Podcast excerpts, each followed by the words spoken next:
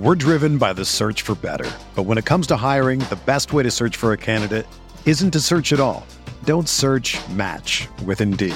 Indeed is your matching and hiring platform with over 350 million global monthly visitors, according to Indeed data, and a matching engine that helps you find quality candidates fast. Ditch the busy work. Use Indeed for scheduling, screening, and messaging so you can connect with candidates faster. Leveraging over 140 million qualifications and preferences every day, Indeed's matching engine is constantly learning from your preferences, so the more you use Indeed, the better it gets. Join more than 3.5 million businesses worldwide that use Indeed to hire great talent fast. And listeners of this show will get a $75 sponsored job credit to get your jobs more visibility at Indeed.com slash BlueWire. Just go to Indeed.com slash BlueWire right now and support our show by saying that you heard about Indeed on this podcast. That's Indeed.com slash BlueWire. Terms and conditions apply. Need to hire? You need Indeed. This podcast episode is brought to you by Coors Light. These days, everything is go, go, go. It's nonstop hustle all the time. Work, friends, family expect you to be on 24 7. Well, sometimes you just need to reach for a Coors Light because it's made to chill. Coors Light is cold lagered, cold filtered, and cold packaged. It's as crisp and refreshing as the Colorado Rockies. It is literally made to chill. Coors Light is the one I choose when I need to unwind. So when you want to hit reset, reach for the beer that's made to chill. Get Coors Light in the new look delivered straight to your door with Drizzly or Instacart. Celebrate responsibly. Coors Brewing Company, Golden, Colorado.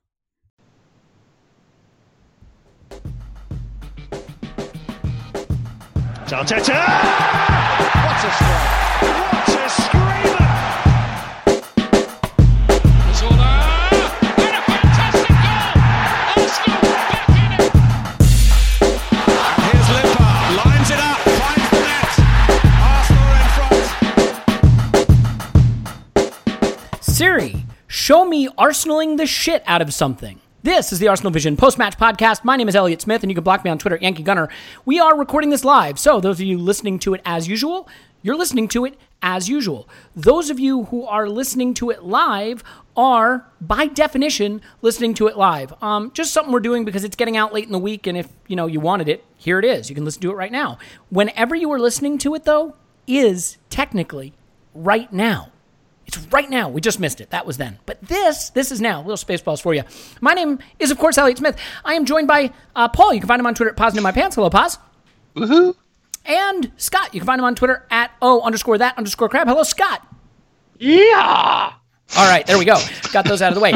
Now, um, a few things. So, if you want to sign up for Patreon, we've got two really, really fun episodes planned. They are uh, going to be coming out. You'll be seeing some stuff on social media about it because it's kind of a get involved thing. One is a mailbag, is another is a another new thing. So, if you want to sign up for that, we are on the precipice of releasing that. Tim's match preview for uh, whatever team we play next is out. Um, I say whatever team we play next because apparently at the end of the last pod, I jinxed everything by saying Arsenal 10, Watford nil instead of Wolves. So you can blame me. It is my fault. Um, so yeah, let's get the ball rolling because this was a hell of a lot of fun. Uh, no, wait, what's the opposite of that? This was a complete shit show.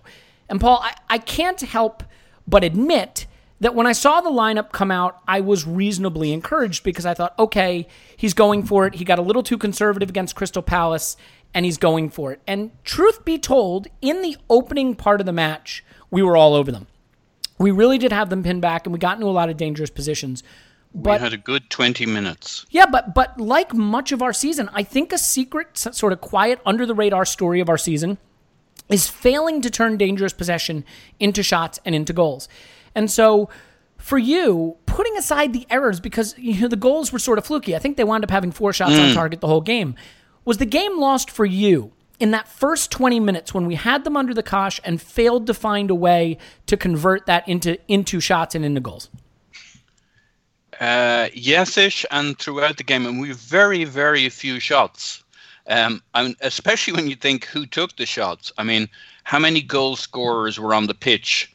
Uh, you know, let, let's give En- Enketia a break, or Enketia is my preferred pronunciation, but Enketia a break. How many goal scorers did we have on the pitch? We basically had Lacazette and maybe um, our uh, our old mate, he says Mkhitaryan. Okay, that's who I had in mind, uh, and Ozil, right?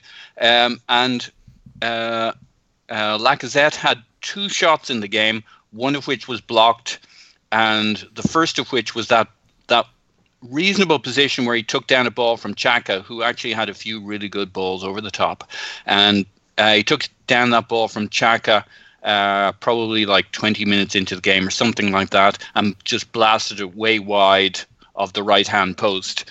And that was it from Lacazette. Lacazette. So um, I don't know what you say about that. Do you say that's Lacazette or us? I think it's us and our our chance creation. And I can't help wondering. I can never quite prove this, but I can't help wondering why we're the third. I'll call it worst. I don't know if it's necessarily bad or good. We're, we're the third worst team in terms of the number of passes we play in our own third, our own defensive third. Mm. In other words, I mean, it could be a good thing, right? There's two sides to every coin, but it doesn't feel like it is. We play more passes in our own defensive third than any other team in the league, bar two who were crap. And o- the only decent team near us, if you can call them decent, is Manchester United. All the good teams are the far end of the spectrum. They're playing their passes in the other end, which may exp- explain why we're so pass shy to some, at least partially. I mean, it could, you know, you could do it with quick transitions and a, a little uh, jiggery pokery and and turn uh, all that possession in our final third into lots of, or in our defensive third into lots of great counterattacks. But we're producing worst case scenario, lots of passes around our back two, three, five. Um, not playing very well at, out of the back, which is why I always talk about that. Mm-hmm. And well, uh, don't, don't you think also? yeah. I mean, some of this is we we've played with a back three a lot. Um, Yeah.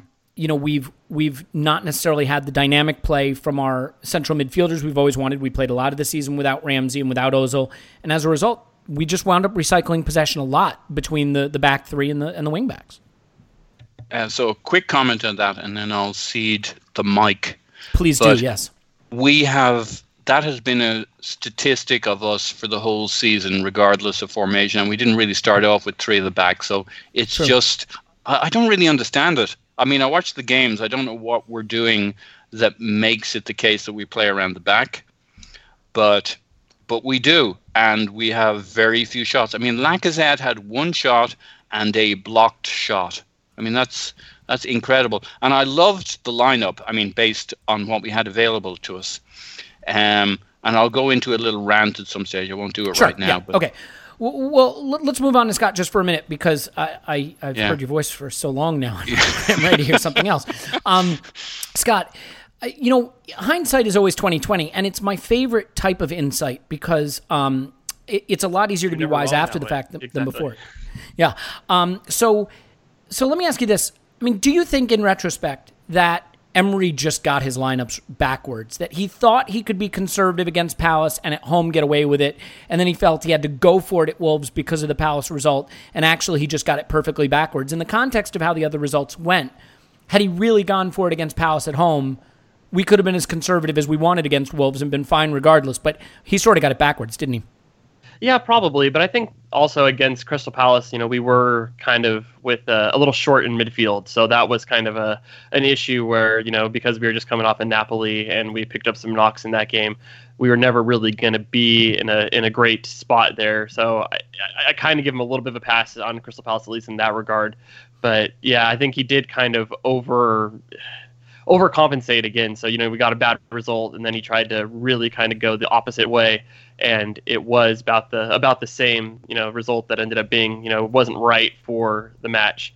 Um, and I'm just going back a little bit on Paul. So I actually have Chelsea um, here with more defensive third passes than Arsenal this season. You know, at least completed. But see, Arsenal all right, have so- attempted more. So let me just say something there, though. Actually, I think that's a really interesting insight because I think it's the same kind of thing. Like, what does Chelsea want to do? What is Sarri ball? Play it out from the back religiously, invite pressure onto you, then try to bypass that pressure and create a transition or an you know a numerical advantage in the attacking third by inviting that pressure on you. And as we know with Sarri ball, like when you drop off and you sit a little deeper and you don't bring that pressure, they struggle to break you down once they get into the attacking third. And I think even though you wouldn't call Emery ball Sarri ball, there is a little something to that. That when we play in transition and can create those dangerous positions that way, it works. But you know, we we wind up spending a lot of time trying to figure out how to pick the lock. We do very little through the middle of the pitch too, and so I think a lot of time is spent recycling the ball at the back, trying to get it to those wingbacks or fullbacks. So, you know, I, I do think that there's something to that, but I want to get a little more specific about this game, Scott. And like, I think because our defense is so bad, so much of the attention winds up on the defense. I actually think, unfortunately, Emery has really been not a great coach for us in terms of the attack in the smaller games. I think he's been good in big games where he can nullify the opposition, but against the smaller teams where the onus is on us to create attack, he hasn't been that good at doing it. And again, we have 11 shots in an away game, one shot on target in a game where lo- long stretches of the game were played chasing the game. That first 20 minutes was encouraging and disappointing all at once for me because it showed just how little bite we really have. We were on top of them with possession in the final third and couldn't convert it into anything dangerous. Lacazette has 13 goals. That was the best player we had on the pitch. 13 goals. Now, he also has eight assists. I'm not trying to knock the guy, but he doesn't have the aerial dominance of a Giroud. He doesn't have the pace of an Aubameyang. Iwobi, body faint, body faint, shift it, shift it, shift it, look up, shift it, body faint, and then, you know, tamely lose the ball. Mkhitaryan looks like he's on, running around on my legs. Like, there's just not a lot of dynamism or athleticism in the attack. And I'm wondering if you think that the reliance on using the wings all season has just left us one dimensional, or if maybe it's also the fact that we just don't have the attacking talent we thought we did. I think it's yeah. So this is something that I was actually kind of wondering too. So one of the things that I kind of noticed, at least from this game, is that we have you know our plan A is to attack the half spaces, especially when we get into the final third and in the box. So it's attack that you know half space. You know, play a little one-two, try to get to the edge, you know, the the end line, and then do a cutback or try to kind of do the one-twos through there and try to get free. And you know, it's a, a very good tactic if it works, but there isn't a whole lot of a, a plan B. There isn't anything else that really goes through the middle at all um, with the team, and it's it's it's a very frustrating. As you know, Wolves really did well, I think, in counteracting that and really kind of shutting that down. And then Arsenal, you know, they'd get possession there, they would, but then Wolves would really just kind of throw bodies in the way, and it wasn't something that Arsenal could get through. And it's it's been tough. So I think Emery has focused in trying to improve the defense this season. It hasn't really worked because I mean you actually look at you know the the stats between this year and last year, and you know there's not a huge difference in the the players that have you know come and gone. But you know Arsenal are giving up way more shots per game. Um, they've actually already given up more shots this season than they did all of last year um, and they're giving up almost a, a half a goal more um, expected per game this season.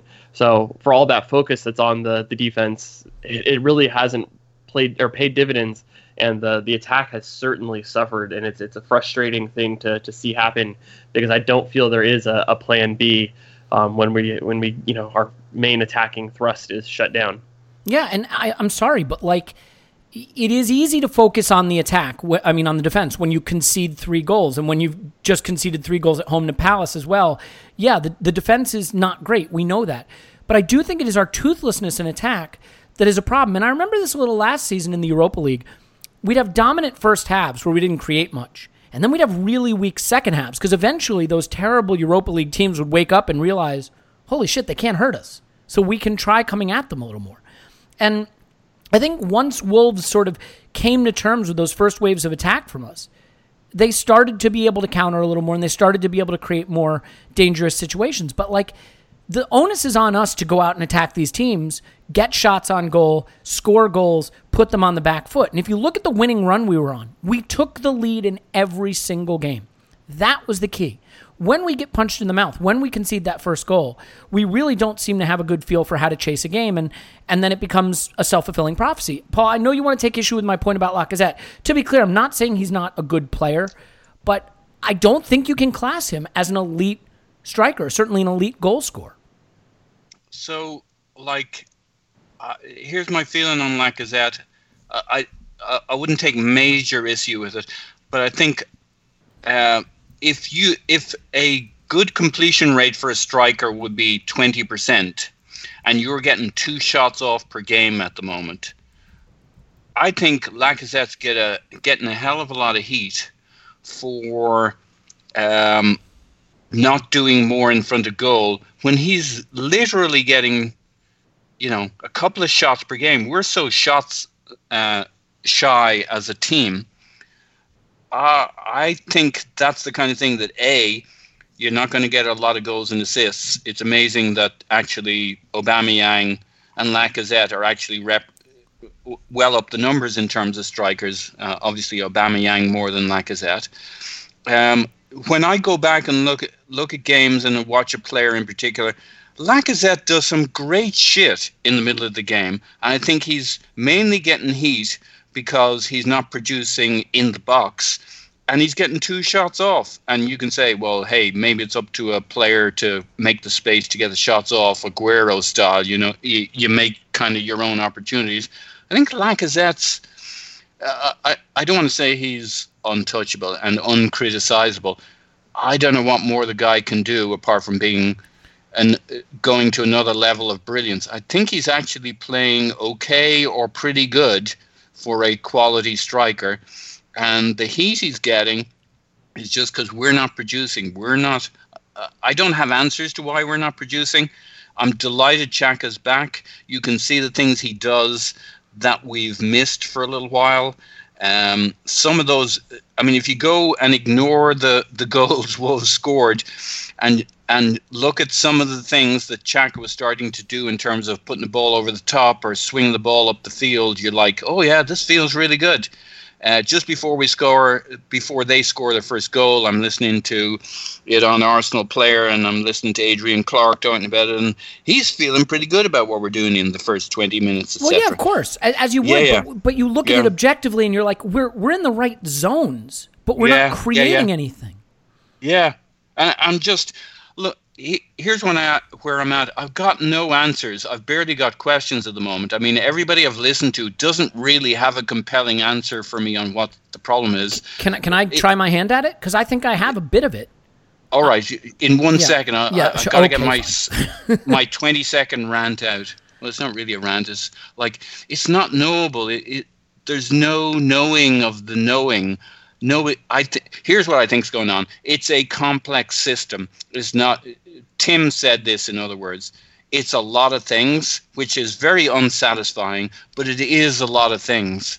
And until we start to change some of the players, not because the players are bad or they're the wrong players or blah, blah, blah, but sometimes you just got to broom the executive management, i.e., the team, to change some things so that you change some things. I think it's a cl- complex system. It's lots of little things that just aren't. Because this was such a good lineup we should have been so so much better. And as you alluded to, three different types of goals we conceded. All right, over to you, Elliot.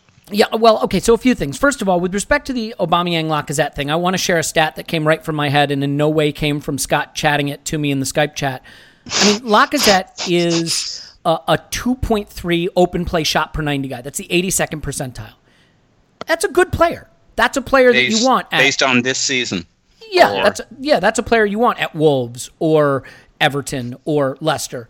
That's not a player you want at Arsenal or Chelsea or United or City in terms of shots per 90. But here's the thing.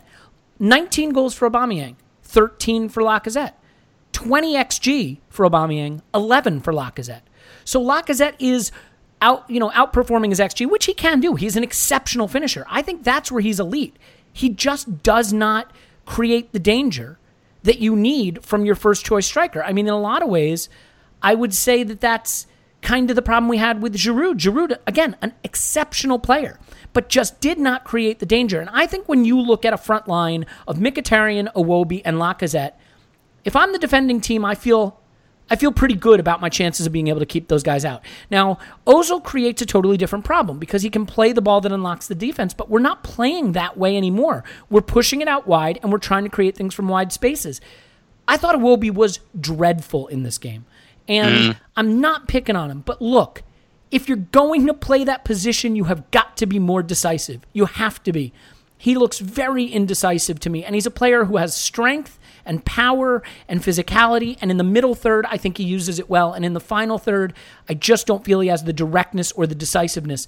And Mkhitaryan- when you look at our lineup of the front four when we started, I mean, who would have thought we could produce so little?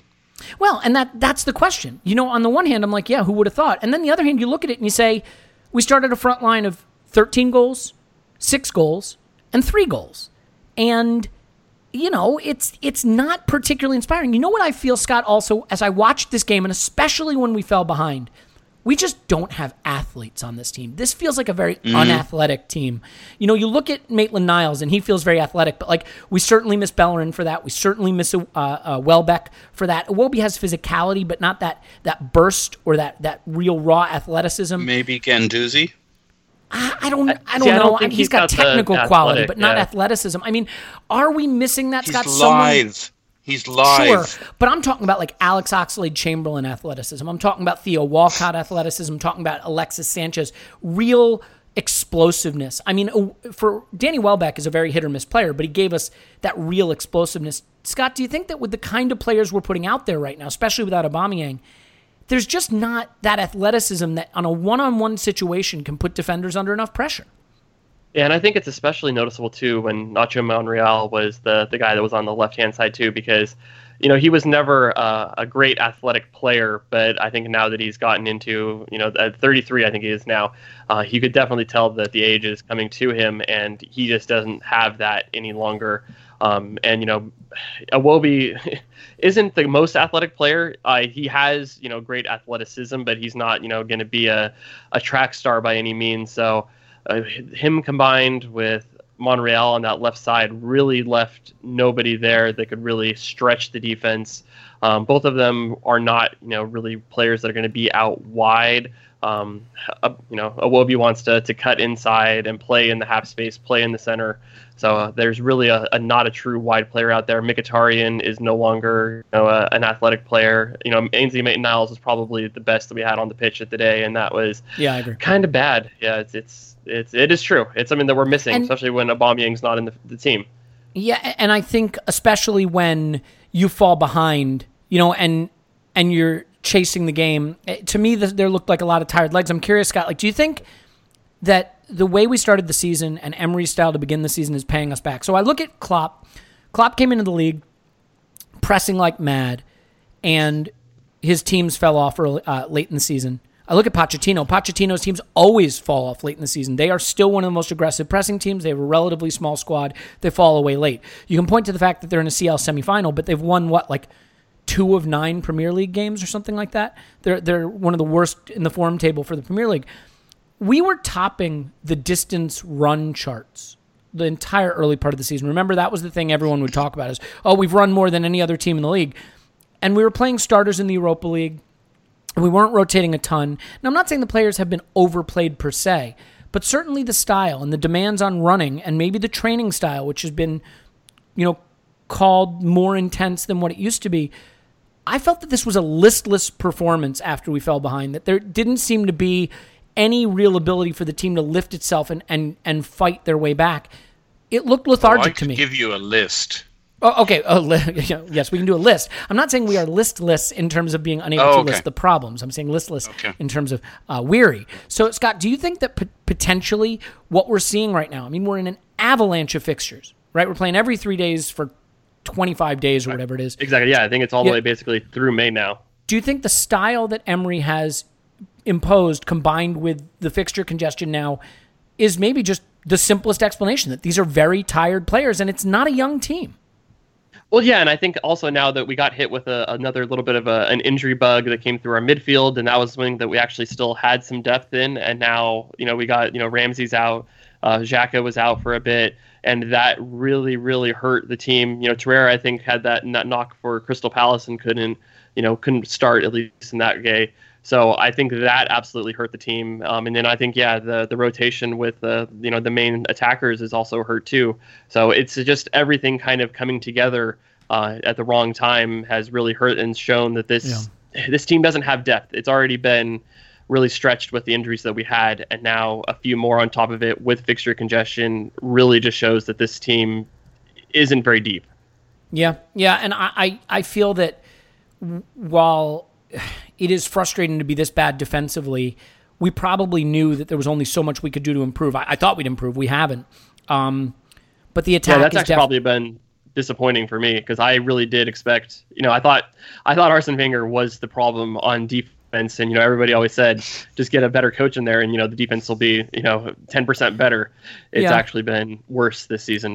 I think it has been worse. I, I think to be fair, you know, losing Bellerin is hurt. Nacho looks a year older and slower. Koscielny is doing Herculean things, but like, you know, still he can't run, as we've talked about on this podcast. We lost Holding.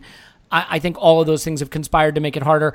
Not to mention we're constantly chopping and changing, and that's that's something I want to talk to you about, Paul. Is that you know we wanted a manager who was more tactically astute, who would who would change for the opposition. Mm-hmm. But there is an, a degree to which change can wind up having a, a, a cumulatively negative impact. And I'm starting to wonder if you know Arsene Wenger always talked about automatisms, right? And for as, as bad as we were under Arsene in the final season, the one thing that his teams were mostly known for were those pretty triangles and, you know, when it was working, that jazz football we always called it. But there were those automatisms. Players understood each other. Do you think that the constant change between back three, back four, different midfield, you know, uh, conservative approach, attacking approach, whatever it is that he's trying, has led to the players not really feeling confident where they're supposed to be and who their partners are. Because the one thing in the Watford game, it looked like to me as the game wore on, is that there was just a lot of discombobulation in the team. That, you know, you go from playing a back three at home that's very conservative, that relies on the wing backs, to a back four that has, you know, more of a focal point. And I, I don't know if players, especially because there's no time to train, it's not like they're getting a week to prepare for the next formation. There's a day in between. Do you think that the, the changes now are leading to the team maybe not being able to get in sync in any one particular style of play? Well, I don't think fundamentally it's wrong to be switching between a back four and a back three. Um, but I think probably with Arsenal, probably with Emery just in, getting to know the personnel, the personnel getting to know him, it it's probably more uh, harmful, more destructive to our automatisms to switch between those those formats, those uh, formations, than it might be for other clubs where Pochettino's had a couple of years and he's more settled, etc. Um, so yeah, I think there's something to that. I still think he should be doing it because I think we can all see there are when you've got this gaping these gaping issues, you got to do something. And sometimes doing something is better than doing nothing, even if it's not, if it, even if in reality you don't think it'll improve things. To change things is to at least give belief to your team that there's, you know, it's the placebo effect, thirty percent better. So we got to do what we're doing in terms of threes and fours, especially depending on who the centre backs or defenders available are. I think it does hurt our automatisms. I think what's really struck me in the last couple of games is how poor we are at moving the ball quickly, um, which should be a real strength.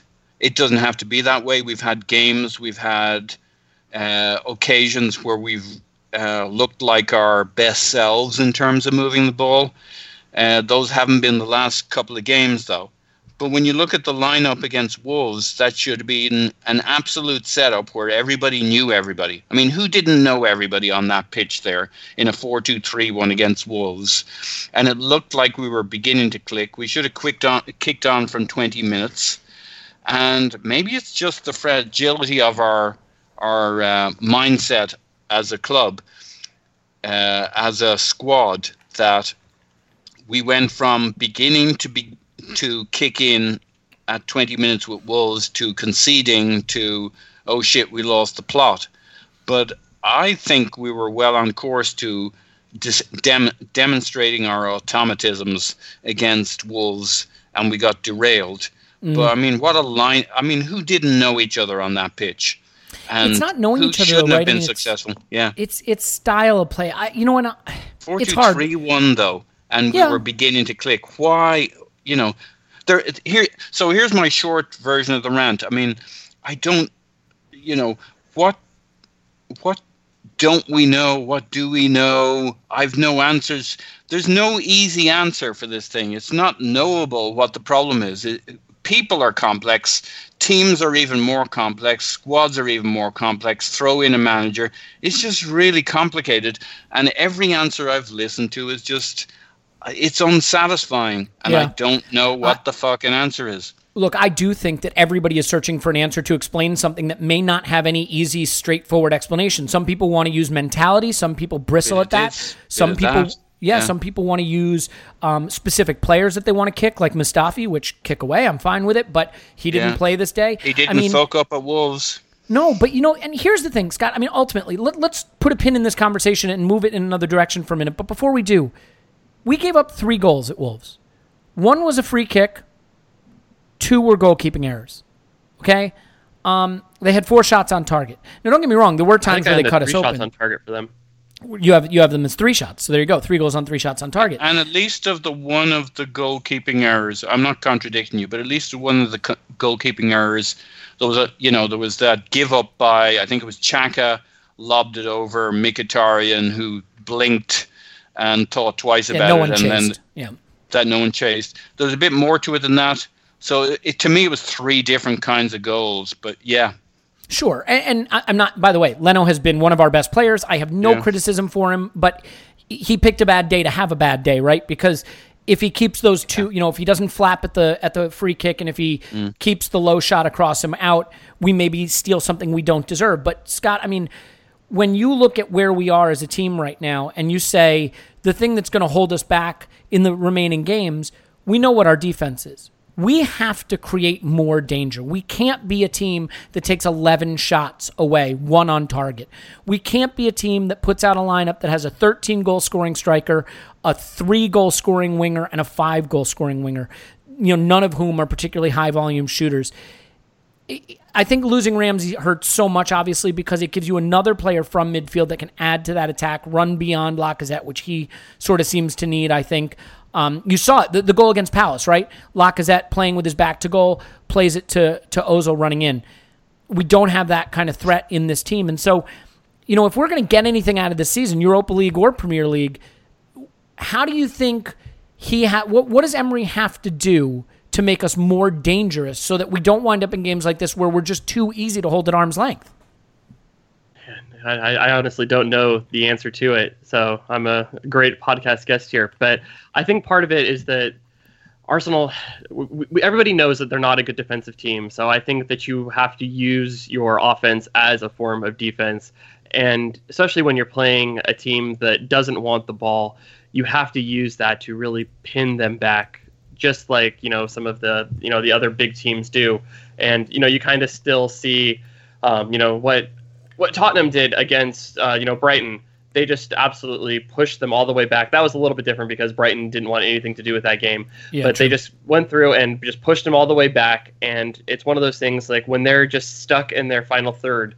You know, even if you're taking shots from long, eventually something's going to kind of break through. You're going to be able to get a lucky break, kind of a thing. I think that's almost got to be the the mentality. Is just we got to go all out attack and use that as a you know everybody's so worried about what we're doing to them that they don't really have that chance to attack us as much. You know, we're, we'll still probably give up, you know, two or three counterattacking chances, but you know, maybe that's better than you know what we've been giving up a game. You know, maybe we can get the shots allowed, uh, you know, into the single digits, and you know, maybe only a couple, you know, decent chances, and you know, you depend on Leno to to beat all have a, a better game because it's just the way it's going is not working. So I think you gotta lean into the strengths and not try to paper over the the weaknesses right now.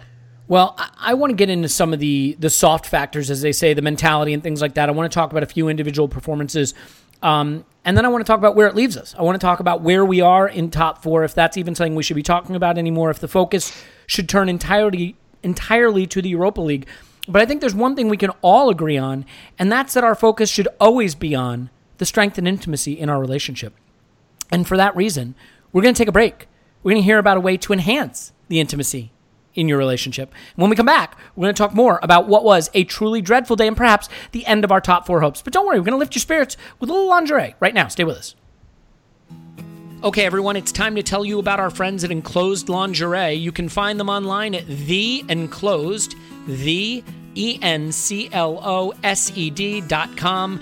Enclosed Lingerie is a Lingerie of the Month club. That's right, just like a Beer of the Month club, only better because it's a high end luxury lingerie gift for you and your partner that's going to enhance the intimacy in your relationship. Right now, if you put in Arsenal at checkout, they're going to give you $35 off any gift from Enclosed Lingerie. So you're going to want to go to theenclosed.com and sign up now.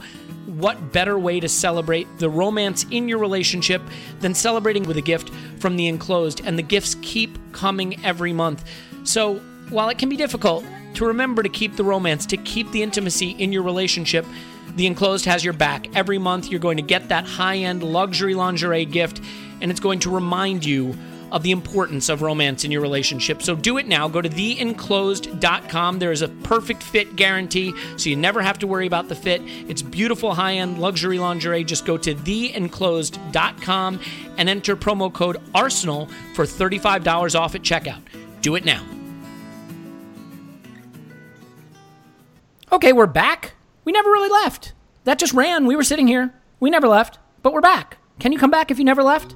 Let's find out if Arsenal can come back because they seem to have left. They seem to have left the top four uh, race. What, remember in like chat rooms when something would say like so and so has left the chat. Arsenal has left the top four chat. Have they? Have they not? Let's talk about it real quick. Paul, has Arsenal left the top four race? So if I had to put a number on it, I mean, obviously there's three teams chasing that top four spot. Chelsea, United, they play each other. Can we win uh, three games in the on the trot based on what we've just seen? No. Uh, could we win two games plus a draw? Maybe. Um, so I think we're at about 33% there. And I know we're going to talk about the Europa League, but you got to say we're about evens with Valencia, if you ask the outsiders. And we a finals kind of close to 50 50, so we're about 25% there. So the if we play Chelsea on, in Baku, that's going to be like a slap fight, like that, a pillow fight. Yeah. I'm sorry. You talk about two terrible teams playing for the right to win a Euro- European trophy. Jesus. Yeah, but it's kind of fun playing Chelsea generally for Arsenal lately and in in cup competitions. So you got to put that at about 50 50. So I think we're 25% for the Europa. And uh, I, I think it's a little better than that because I think uh, Emery, you just get the sense he's more comfortable there than he is really gr- grappling with the idea that we're playing Crystal Palace and Wolves in the Premier League. You know, you can still quibble about the pri- Crystal Palace lineup. I know he didn't have a lot of options, but I still feel he thought that was more done than it was. And he's still finding his legs in the Premier League. And he knows the Europa League. So maybe that helps the Europa League side of it a little bit. I don't know if this is where you're going with it, but Premier League, I'd put it about maybe 30%, and Europa League at about 30%. So, fuck. Yeah, I mean, I, I listened to Amy Lawrence on the Arscast. Yeah. Yeah, a, a far good. superior podcast to this one, and and much better. Yes, yeah. much, be- in much fact, better. In fact, when I listen to a podcast, I li- listen to theirs, not ours. Yeah, uh, uh, great. Thanks for that. Um, I took the joke to the I just wanted to be known level. that I was going to be a, an Arsenal women's supporter now. So yeah, they're, it- they're at least a good they, team. They win things. Um, Why are you always talking about women, Stan? Stan, Life of Brian reference. Oh, Jesus okay. Christ, sorry. guys. my my Loretta. bad. My bad. Well, I thought you were talking about Stan Kroenke, and I thought you had something you wanted to Hmm. announce, and maybe you dug up some dirt on him. Um, look, Loretta Kroenke. the one thing I will say about Amy's point, you know, she was talking about how, you know, if we win the Europa League, we should be hugely uh, excited about that and be a big deal. I totally agree. I think the one point she missed is, you know, five days ago, six days ago, whatever it was, the Premier League was actually our better chance at Champions League qualification. So she was saying on that podcast, you know, Champions League qualification is the key. That was the goal this whole season, and the Europa League is a great way to do it. And I totally agree with her. But it's shitting the bed in these last two games that's made that the better way. If yeah, I told you she No. is terrible. no, she's great. Oh, Stop okay. it. What, what I was saying is like like if you asked any Arsenal fan before the Palace game, which was our more straightforward path to Champions League at that point, Premier League or Europa League, you'd say Premier League. I mean, we didn't need to do very much. We need to win our home games and maybe get a point from one of our away games. And now that that looks far fetched. Well, let me ask you, Scott. You have all the models. If we're talking about that sort of thing, that's what they always say about Scott. He's got all the models. Um, but we're talking about the mathematical ones. Um, what does your mathematical model say in terms of uh, our likelihood of uh, finishing in the top four now. And can I I, just add, it. I, I, I'm banging the bangable models. Can I say that? No, you can't because it's You did. both, Scrap both that. gro- Edit that gross, out. misogynistic, and, and not appropriate for the era that we are recording I'm this so in. But- glad this isn't live. No, I know. I'll edit it out in post. Don't worry. Oh, Um, yeah, no- great. great. Uh, so, so Scott, what, what does the model say? Um, I have us at 44% to, to still get into the top four. So I know things are bad, at least from an Arsenal's perspective. But you know, you listen to fans from Chelsea, and they have the same complaints about their team. It's just Chelsea, Arsenal, Manchester United. They're all kind of Chelsea- not not great teams. Like, Chelsea couldn't beat Brighton at was it Brighton or Burnley? Burnley. Burnley. They couldn't beat Burnley. United lost 4 0 to Everton. Any of these teams can lose any of their games. But I think if we go to Leicester and lose, which everybody's going to expect us to do, are we in a position then where Emery just gives up on the league and, and goes all out for Europa? Yeah, I mean, I think if that really is probably the the big um, decider. But you know, even if they do lose and Chelsea lose to Manchester United, they're still just one point back, and you know, it's not the end of the world. I still think it, it makes a big difference if Arsenal win, but Chelsea and Manchester United match is really probably going to decide things. So if Chelsea win, I think they have everything you know really in their control. If there's a draw there, I, I think Arsenal are just as likely to kind of stumble their way into the top four as into the other three teams. It's would go so far as to say- kind of mediocre teams fighting for one spot. I'd go so far as to say if we beat Leicester, I think we will finish top four. I just don't think we can beat Leicester. I mean, I, I have, I had so much optimism the way we were playing, but the way we were playing now, I don't. And I, it's for so many reasons. Mkhitaryan you know, I still back. have Arsenal as the, the favorite in that match. So I have us 45% to you know get a win. So as bad as Arsenal have been, and this does take into account You you know our bad away bastard. form, and you know it's you know uh, it's basically 30, 25, 45. So it's you know about as even as a match as you can get. Um, it's it's still a good possibility. Arsenal, you know, they are frustrating, but you know we went to Napoli and we won. Leicester is not as good as Napoli. We could do Yeah, it. It's not. that's- It's not out of no, the question. You're wrong. I'm going to stop you. You're wrong. Uh, we went to Napoli I'm- and won a game where all the pressure was off largely. Um, I, I think the pressure's off. We're we're no longer in control. No, no, you're not. You're not selling that shit to me, buddy. I'm sorry. Um, uh, look, I, I think first of all, it looks like Aubameyang's not going to be available for Sunday, which I think is another huge problem. Again, where are the Based goals on? coming from? Uh, the latest report they said he's being assessed, but the insider info was that he's a doubt. So Insider info, is it, Elliot? I mean, if if I'm known for anything, it's insider info. Um, you, you have the channels that the rest of us don't. do you know for a long time I ran the is it? the Indykaila account on Twitter. Um, I thought yeah, you were look- the Arsenal horse. Uh, that that that actually is three people. but, but um, Oh, yeah, that's three of us right now. yeah. There you go. All right, look, let's get back on track here. Let, let's talk about people that you maybe weren't super impressed with in this game. And uh, you know, I mentioned Iwobi. I thought he he had a really disappointing game, and you know, it's not that he did anything wrong where you're like that was a huge error. It's just that I think he carries so little threat most games. Scott, was there anyone in particular in this game that you really felt let down by? Um, I thought Ozil actually was very bad in this one. Um, yeah, his you know kind of his. You look at the the stats, and you know his passing numbers are fine. He creates two chances, but he he ended up losing the ball nine times in this match. Um, and I think a lot of those he really was looking to the referee to bail him out when he just got taken the ball off of him and he just kind of fell over and he's like, "Hey, isn't that a foul?" And the referee just looked at him and said, "No, it is not." And he just was sad. And that was probably the worst thing that I've seen from him this season. So um, I have my offensive value added stat, and he was actually um, a negative, and it was a, a negative point two. So he was worth more to um, to Wolves than he was to Arsenal. And he that's never he never does that, right? That stat I is know kind this of is made almost for him. Exactly, it's it's it's sad. It's between it's basically him and Hazard that this stat was made to kind of highlight all the the little details that they do so well. And, And this, this, was is probably his Mkhitaryan, correct? No, Uh, no, this is Mesut Ozil. Oh, sorry, Ozil. Oh, Jesus. Yeah, Yeah, so take- it was. I pick, thought though. that was disappointing, especially when you know it's your, your highest played player. You need a result. You really kind of want him to step up, even if he hadn't had a, you know, this this negative number here. I still would have been disappointed with him because this is a team or a game that you really need him to be able to step up and do something magical. You know, you need somebody like that to be able to do that, and he just he couldn't, and it's disappointing. Um, I guess Leno was also disappointing, but I think he's been um, a very good player this year, so I really don't want to beat him up. I thought Nacho Monreal played. It's probably better to say who I thought played well in this game, and I probably don't really have anybody. Yeah, but we don't care about that. Uh, Paul, you you mentioned Mkhitaryan. This is a weird thing. So Mkhitaryan came back from injury right before the Bate game. I think it was against Huddersfield, and went on a run where for a period of about five or six games, I think he was our best player. Uh, statistically, he certainly was, but he was just uh, herring around the pitch, providing end product, covering back. Um, you know, and it allowed us to play this the center forward one up top, which we hadn't been doing, and still look like we had a cutting edge. And something's changed. He's completely fallen off a cliff, and I, that's where I think we're really missing because Iwobi is what he is. You know, you're not going to get goals and really hardly any assists from him, but Mkhitaryan is supposed to carry more of that threat. He's not shooting. He's not getting into the box. He's not providing the end product. He's losing the ball a lot. Is his decline like sudden falling off a cliff decline in form for you one of the big reasons why we're struggling, especially with one up top?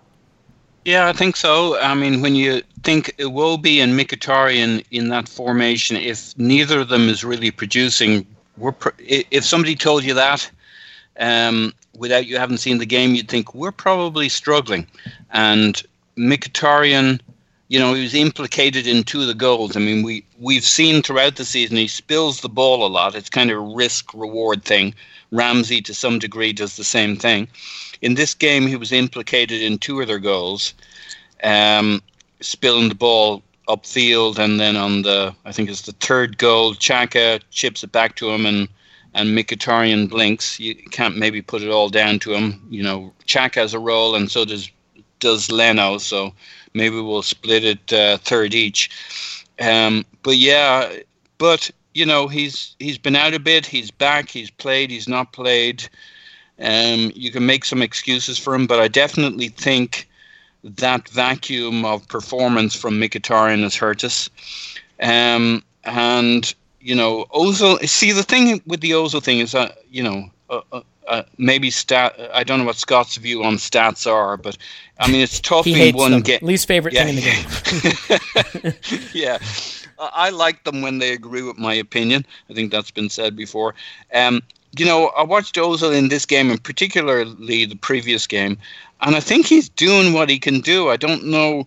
I know it didn't pan out for him in terms of the numbers here and in terms of Arsenal's performance, but if I look for if I want one thing from Ozil, I want him trying and pushing and and like the body people say oh you can't judge him on his body language. You absolutely can. If i've ever seen a player you can judge on body language. It's Mesut Ozil other people try and hide it. He's he's like utterly rubbish at writing at uh, uh, hiding his his body language uh, which is great. You can judge Mesut Ozil on his body language and I think he's been applying himself, doing what he can. It just hasn't quite been paying off. I wouldn't blame him. I wouldn't blame Lacazette. I don't know. Again, back to my previous point of I don't know who or what to blame. I, agree. In this particular game, I blame, say, for example, Iwobi and Mkhitaryan because neither of them fired, neither neither of them hit. Um, but I wouldn't blame them across the season. This is just a one-off game. I, you know, I thought Xhaka did uh, a lot of things you'd want him to do in this game, and this team is just off. And I, I can't. I, Yeah, So but- it, it, let me throw in one other thing. I watched the Emery press conference, and most of, most of them are unwatchable from my standpoint in terms of he's just learning anything? the Yeah. language. Mhm. Yeah. Yeah. But I actually liked his press conference after this one. I I think he's beginning to communicate in real terms. I liked what I saw in his eyes. I'm starting to believe he's the right guy, even if we're at the wrong moment. Yikes. Um, yeah, I know, I know, but I'm going to put it out there. Uh, um, I liked him when we picked him, even though I was an Arteta boy. I liked him in the early phases.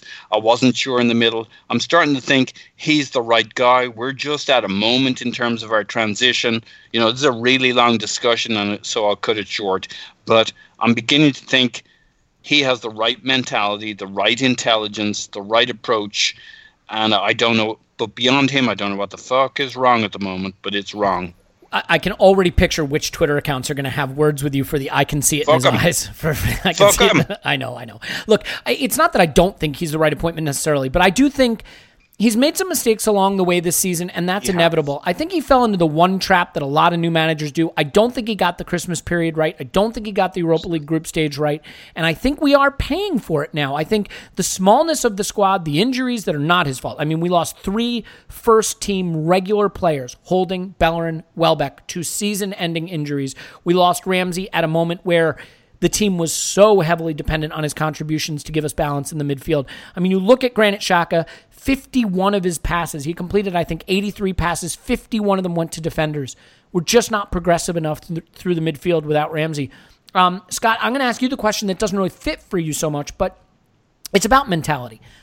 I like to talk about data driven answers to questions. I think that's great, but I Do don't you think have that's a the ex- stat for that, Scott? Do you? yeah. What's the mentality stat say? Look, I don't have a problem with going down the mentality road because I don't think it can be ignored completely. I felt after we conceded the first goal, we went from a game where we were dominant in possession and pushing them back at least, if not creating dangerous scoring opportunities, to falling completely out of the game. Heads Fragile. dropped. I thought players started walking. No one stepped up and wanted responsibility. M- more of the passing immediately started to be lateral and regressive and back to defenders and off to the side.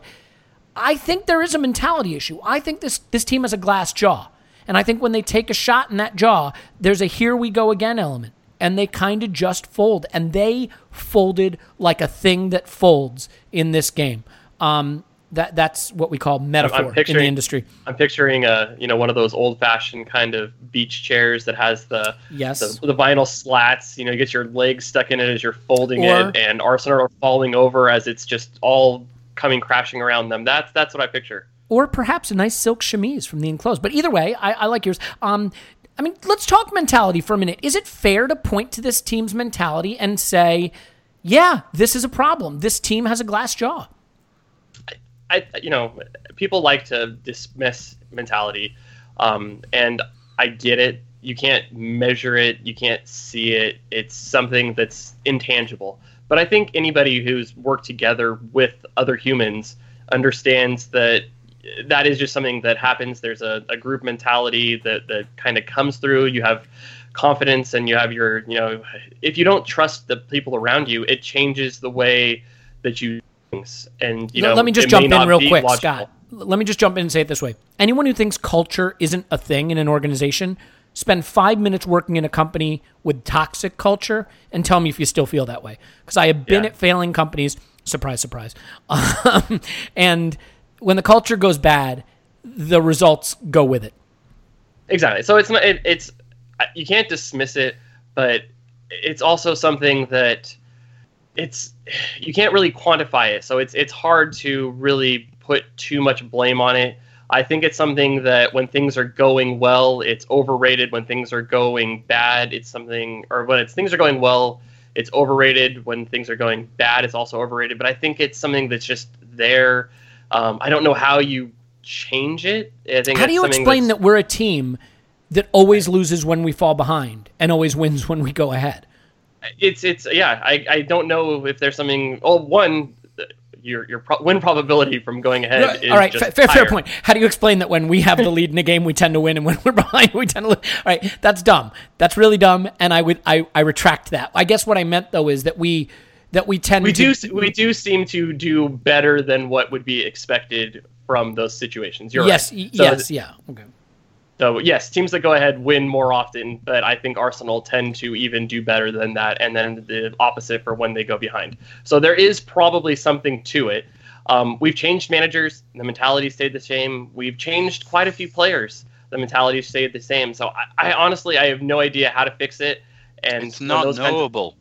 it is not knowable, but it is something that is something that it needs to get fixed. I, I don't know how to fix Can it. Can I ask you a question? Ca- Sure. Then let me let me ask you a quick question. Um, when it happened under Arsene Wenger, it was put forward that the team lost faith in the coach.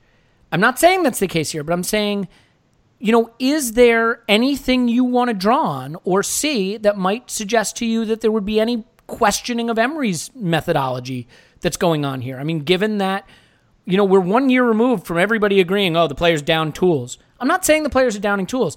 I mean, do, do you feel strongly that he still has their support and that what you're seeing in the way they're playing demonstrates that? There's no obvious signs, at least you know through leaks or you know things coming out from players, that it seems that they are tr- not trusting what Emery's saying. They are trying their best, and it seems that they have at least attempted to buy into what he's trying to do.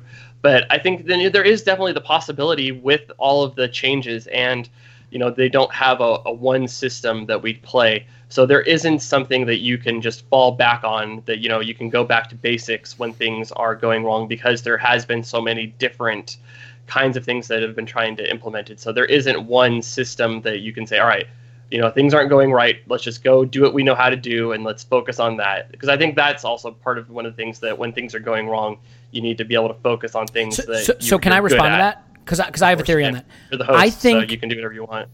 I well, literally, I could turn your microphone off, but I would never do that to you because your contributions are more important than mine. But but real quick, I think what's so interesting between what's happening at Chelsea and Arsenal is that you are seeing the exact opposite thing result in the similar outcome. And what I mean is, at Chelsea, you have one set style that is dogma. That is how you play. That is the way you play. It is immutable. Well said, Paul. Thank you for cutting across me. I really appreciate it. And and when it doesn't work, they're desperate to see a change, but the manager won't change. This is how we play. We believe in our system. And when it's not working, they're they're frustrated. Sort of like so- sort of like what we experienced under Wenger. We have the opposite situation. We have a manager who is clearly trying to figure out how to get the most of this team. Back three, back four, play Ramsey and Ozil, leave Ramsey and Ozil out, two up top, one up top with wide players. I mean, he's trying get Mustafi in, get Mustafi out. You shake him all about, and then you fire him in the sun. But like, I I think it's it's ironic to see two managers in totally diametrically opposed ways struggling with the same kind of problem and and so it's hard to say that the other way would work because we're seeing before our eyes how the other way doesn't work. I feel very strongly that Emery has failed in one respect this season, and that is to find an 11 that roughly approximates his first 11 and an approach that roughly approximates his first approach and stick with it. But I also acknowledge that between injuries and behind the scenes issues with Ozil and some issues with Ramsey, which ultimately became injury issues as well, and you know the, the overwhelming amount of fixtures, maybe he hasn't been able to lean into one particular style or approach. So, you know, I am cognizant of that. But Scott, I do think that that you look at Chelsea, and if you want to say the problem at Arsenal is that we don't have one defined style, you can look at Chelsea and say, well, sometimes that doesn't work either. Yeah, and I think with Chelsea though is because they are coming from such a different starting point that he's coming in and he's trying to change that baseline culture and then he's getting the pushback. So there isn't that buy into what is our basics. So I think that could be helping explaining there. So there's still the fight in what is the the thing that we are good at and what can we fall back on as this is what we do best. I still think that they still think that counterattack is probably you know solid defensively counterattack that is what they're good at. That's what they did so long under Mourinho. That's what they did under Conte. So I think that's kind of been ingrained in them. And now you know Sarri's coming in. He's trying to say that this isn't right. So there is the the fight in what is the the baseline. So yes they've been changing what they what Sarri want to what Sarri wants to do, but it's different than what the team was doing for so long. That's hard to get that change. So it's a, a culture change. It's it's not easy again. Yeah, you know it's it's funny too, Scott. In a way, if we're going to continue with this, we are diametric opposites uh, uh, concept that we're working on. They have no striker that will score goals for them. We have two good ones, but we can't find a wide player, and they've got Eden Hazard. So it's like we're, sort of each one half of, of of a decent team and a decent solution. I don't know, Paul. I, I think now we look ahead, um, you know, and, and we look at the the game at Leicester. If I'm Emery, I'm throwing my hands up a little bit. I tried a back three. I tried a back four. I tried one up top. I've tried two up top. You know, I've, I've tried conservative midfield with Elneny and Guendouzi. I've tried to be more aggressive. Nothing's really worked for him. As we start to wrap up, I wonder if you have any thoughts on any other way he might try to do it this Sunday to elicit a response out of his team, or if at this point he's going to be pretty much just guessing the way a lot of us are. It's not knowable. And he's got to be sitting there utterly flummoxed like the rest of us. Um, so you know he's tried his lineup against Wolves. Uh, we concede three basically on 25 minutes, 35 minutes, and 45 minutes, plus or minus a minute. Um, bang, bang, bang. And he must have been like, what the fuck? We had Sokratis and Koscielny as centre backs. We had Maitland Niles and Monreal. I mean, that's a pretty secure back four. I thought Maitland Niles had a pretty good game here. Um, uh, uh, as secure a back four as we have, that's the back four. So he could go to a back three, as he's done many times before. Um, I, I'm guessing that's for the sake of doing something a little different, but then he's like really put. Uh, I guess the advantage with that is he makes us a more counter-attacking team, which may confuse Leicester a little bit at home because they do like to counter-attack. Um, I don't know where he goes with this. I I don't think it's knowable. I don't think he knows. I don't think any of us knows.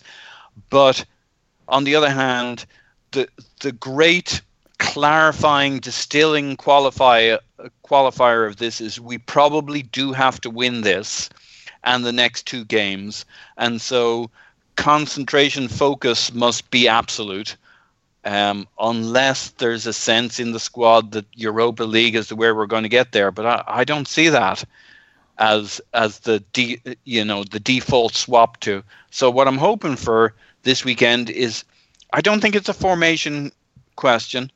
Uh, personnel is largely decided by who's available. Uh, we don't have lots of options.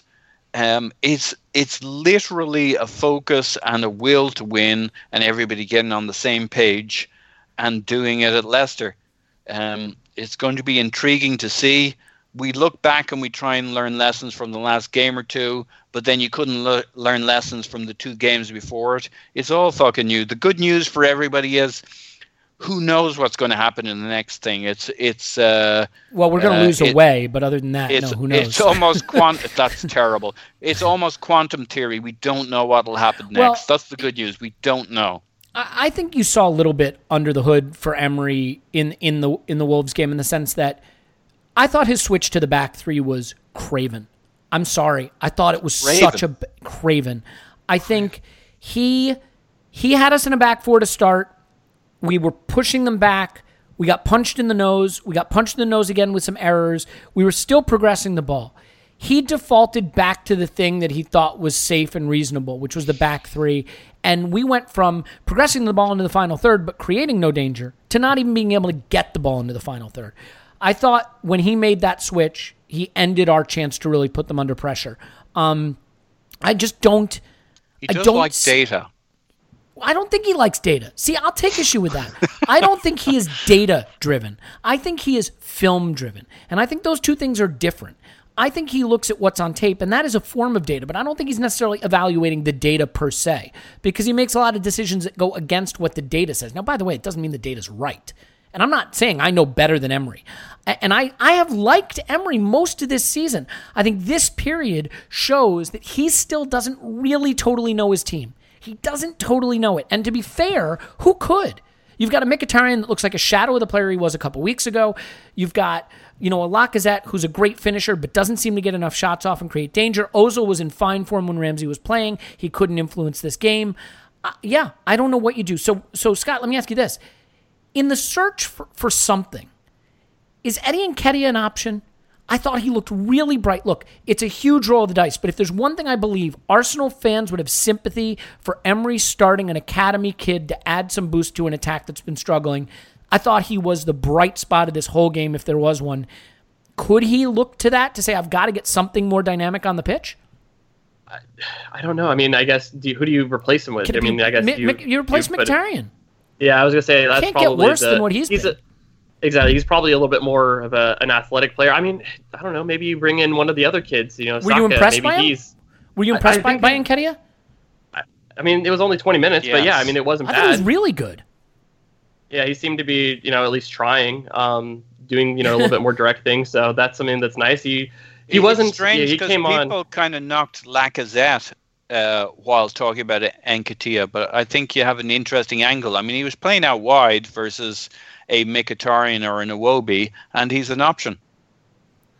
What, what I will say is this: in the 20 minutes he was on, he did with his wide position what I wish Iwobi would do, which is knock the ball past a defender and run after it. Now maybe Iwobi doesn't have the burst to do it, but Nketiah did it well, and he and he got the ball in the dangerous positions.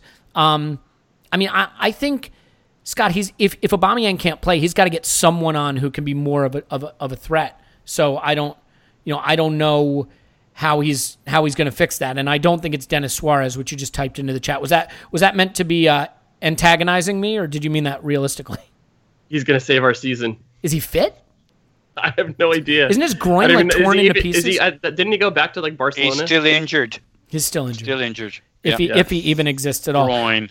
All right, His Scott, give- groin. Give, give you me know, a if prediction. if I were an Arsenal player who wasn't playing, I'd keep telling everybody my problem was my groin. I, I think your problem is your groin, quite frankly. Uh, Scott, give me a pre- give me a prediction. I, I think Arsenal are going to be able to get a win here. I think they're Oh, going to keep a chance. I think it's going to be two to one to, to Arsenal. I'll say four I'm- 0 I'm to four 0 to Leicester. Paul, Um, I, I'm going to regret it, but I, I do think so. What the? F- uh, I, you, know, what? what? I'm getting up at 4 a.m. to watch this game. I need to have at least something positive to think about this because just stay, just stay up. Uh, Look, I actually think we're going to win this because what's the term? The past is prelude, The past is prologue. prologue. Okay, yeah, yeah. I think we're actually uh, the past isn't prologue. I think we're actually going to win this one. Why?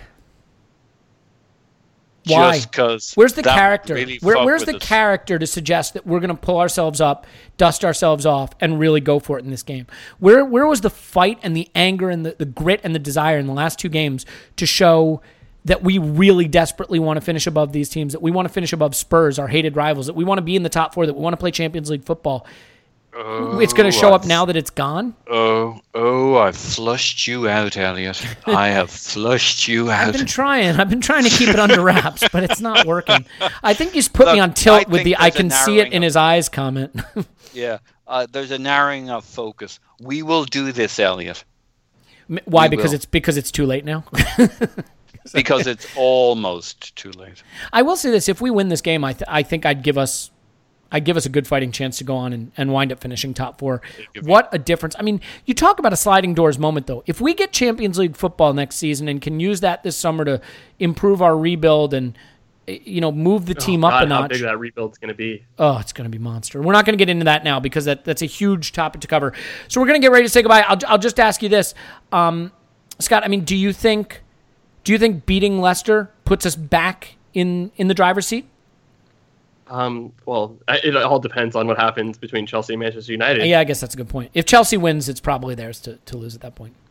Exactly. I mean, That's redundant, Arsenal but you get don't don't have it, you know, in their control anymore. So they are Yeah. dependent on Chelsea Chelseaing it. Yeah. Well, hopefully they Chelsea it more than we Arsenal it. Is Chelseaing it a thing? They've kind of won a lot. it's Do we going want to be them to right now. Chelsea it? okay, we'll find out. All right. There's Spursy, there's Arsenal-y. I don't know if there's Chelsea. Yeah, I think Chelsea means like racially abusing someone on a subway platform, but Oh, yeah. we, we certainly don't want to see any of that happen. In any event, look, let's leave it there. I think I still feel really good about our chances in the Europa League. So there's that. I they have the the club has beaten the hope out of me in the league though, and it's really really depressing. Uh, Paul's on Twitter at Pause No My Pants. Thanks, Pause. Scott's on Twitter at O underscore that underscore crap. Thanks, Scott. Thank you. Really? Yeah. Scott's on Twitter That's at all I O got. underscore that underscore crap. Thank you. No. Thank you. No, Come that's all on. I got. Nope, I'm not no, doing it. no, thank you. All right, my name's Elliot Smith. You can block me on Twitter, at Yankee Gunner. Give us a five star review. Write nasty things about Tim and Clive, who will be back. Uh, we whipped this one together because it was getting late in the week. Those of you who joined us live, we really appreciate you doing it. Uh, glad to have the opportunity to share this hour of uh, enlightenment and uplifting uh, answers about football for you. I particularly like Paul's insight. I will say this we're so blessed to have so many intelligent people that come on this podcast. But I think you have to point to Paul, who comes on a podcast where I ask him questions, and his answer repeatedly throughout the hour It's is not it's unknowable. Super helpful. Thanks for that, Paul. Um, but you know what? We're going to come back with a lot more. We've got cool stuff planned for Patreon next week, so we appreciate you putting up with us and this sort of impromptu live show. Uh, for those of you listening as normal, it will be as normal, only without the uh, the helpful presence of Tim and Clive. So we'll take a break. We're going to watch Arsenal do what they do on Sunday, and then we will cry into a microphone for an hour sometime around Monday, and we will talk to you after Arsenal ten. Yeah, Arsenal ten. Yeah, why not? Arsenal ten, Leicester nil.